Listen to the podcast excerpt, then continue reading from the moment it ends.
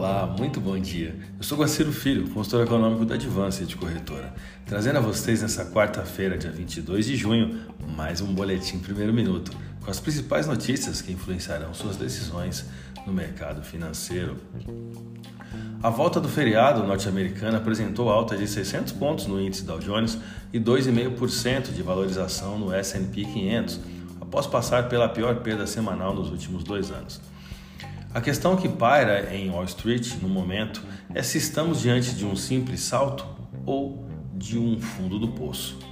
Olhando para o histórico do S&P 500 e mapeando dias anteriores onde a valorização diária superou 2%, a exemplo de ontem, desde 13 de maio desse ano, o índice performou 11 vezes nesse formato de ganhos, ainda que estivesse em tendência principal de queda. Isso nos leva a acreditar que há espaço para novas perdas no índice americano, Tecnicamente, 30% de desvalorização não seria nenhum absurdo, uma vez que grandes rejeições, ou seja, movimentos de alta no curto prazo desse tipo, têm sido cada vez mais comuns durante um mercado em baixa. Vamos ao Brasil agora. O Ibovespa fechou com queda discreta, sem fôlego para acompanhar a trajetória positiva de Wall Street e enfraquecido por preocupações com riscos domésticos que acabam afetando particularmente papéis de estatais, como por exemplo o Banco do Brasil e Petrobras, mas também acabam adicionando né, uma certa volatilidade em outros ativos no Ibovespa. Isso é inevitável.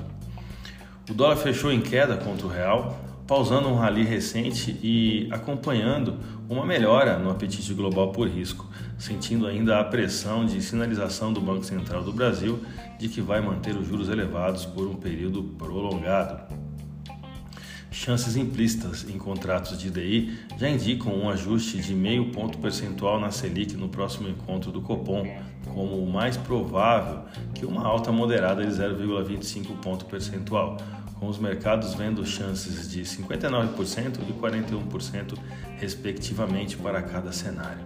Custos de empréstimos mais altos tendem a restringir a atividade econômica, isso é fato, mas também tornam o mercado de renda fixa brasileiro mais atraente para investidores estrangeiros, o que, no geral, é visto como um fator de impulso para o real brasileiro.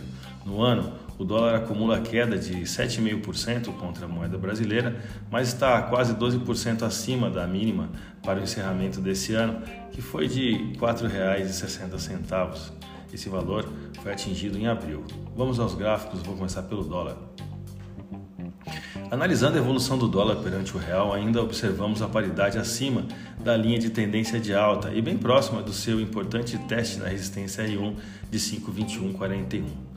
Talvez seja estranho comentarmos sobre as chances de um teste na R1 após um pregão de queda como foi ontem, mas o fato é que a linha evolutiva do dólar precisará ir mais fundo para reverter essa tendência de alta diante do cenário global de aversão ao risco.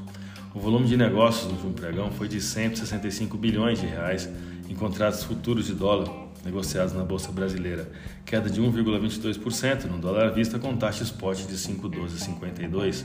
Vamos ao euro agora. O euro, após ter realizado no dia 20 seu segundo teste na resistência R1 em 5,4408, perdeu força e teve mais uma sessão de queda. Esse episódio já havia se repetido em 9 de maio, quando a paridade entrou em queda, se desvalorizando 7,03% em 17 dias. Apesar de estar em valorização nos últimos 30 dias, a paridade ainda apresenta queda de 14,57% diante do real brasileiro. A divisa europeia fechou a última sessão com queda de 1,02% e taxa spot de 5,3987. A minha dica, você já sabe, siga nossos boletins para ficar sempre conectado às principais notícias.